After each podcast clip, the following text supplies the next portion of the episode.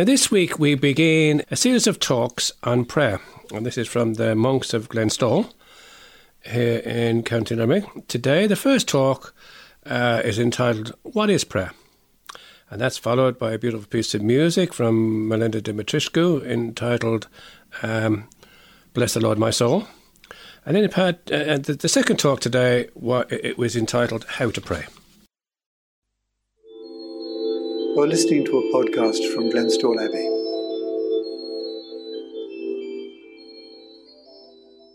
The Catechism definition of prayer, which I learnt as a child, meant absolutely nothing to me then. But it has remained with me strangely for me to experience its wise sufficiency ever since. Prayer is a raising of the mind and heart to God, to thank Him, to praise Him, and to ask His grace and blessings, or words to that effect. And that is what it is. As simply as that, and as difficult as that. Prayer might also be compared with relationship. It is how we re- relate with God, which is just what makes it both so simple and so difficult. That is to say, it is the living essence of the individual person being with, reaching out to the great other whom Jesus Christ calls the Father, or indeed to Jesus himself, or to the Holy Spirit, to Mary, or to the saints. For many people, this happens in moments of crisis and personal need when the core of their being is touched and moved to reach out for help, for salvation. The Christian tradition, from its very beginnings, is in touch with this dynamic by means of the Holy Spirit of the Father.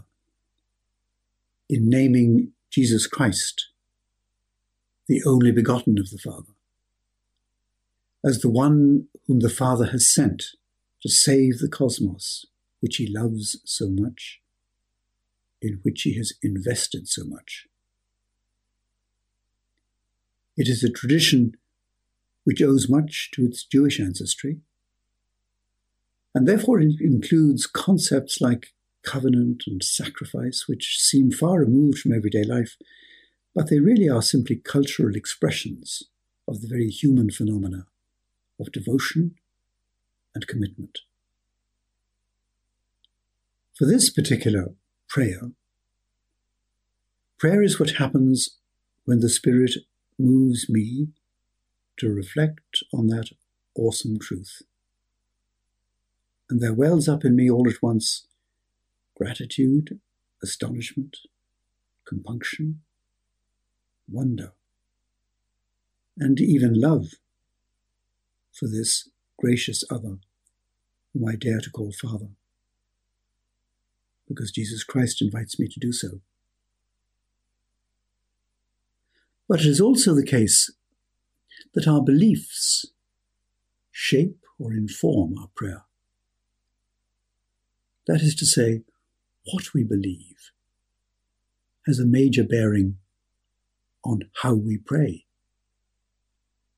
to whom we pray, for example, I believe that Jesus Christ has salvaged the human project by dying our human death and rising to divine life, so that my human death will be followed by my divine life, made possible by Him. I believe, too, that as he charmed and electrified his hearers in Palestine, inviting them to come and see where he lived, so too he is inviting me. And I can't wait to enjoy that encounter. As in relationship, so in prayer, there are so many forms of encounter, for the Spirit moves where it will. Relating to Our Lady and the saints is so very different from prayer with Jesus Christ and with the Father. With them, there is more of a familiarity, as with one of the family who has gone before us. And yet they are in God, as in due course I too hope to be. But whatever the prayer, it is a reaching out from the heart of oneself to the heart of the other. Whether in grief or in joy, in need or in abundance. For I am not sufficient unto myself. I am relational and I need to be in relationship. And that absolutely.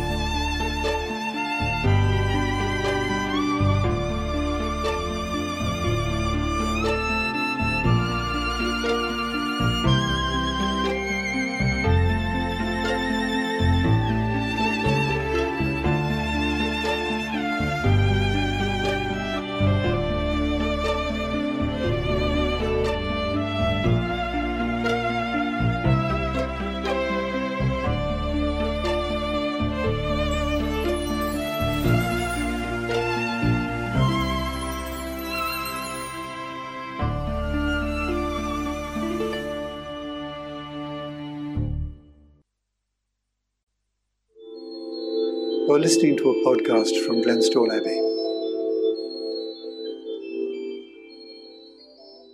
Hello, my name is John O'Callaghan from Glenstal Abbey, and I'm very happy to offer a few meager thoughts about prayer, which may be of some help. So, the first thing that comes to mind when asked about prayer is what Jesus said actually about prayer. Um, he, he was asked, Lord, teach us to pray. And then he launched into the Our Father. But in fact, these disciples were already Jews.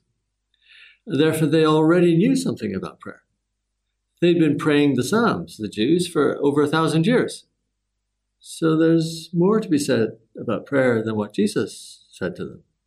So we can maybe go back to fundamentals um, and across all religions and ask what, what really is prayer? What's the first thing to get right? And classic definition, it's opening of the mind to the transcendent, lifting your heart and soul to God, stopping all your doing and calling on God to be present to us while we simply stay still. So, that's the first stage. And that in it, you can recognize that prayer is really from the center of the person, from what the Jews used to call from the heart, where only God can see, where God sees us better than we see ourselves.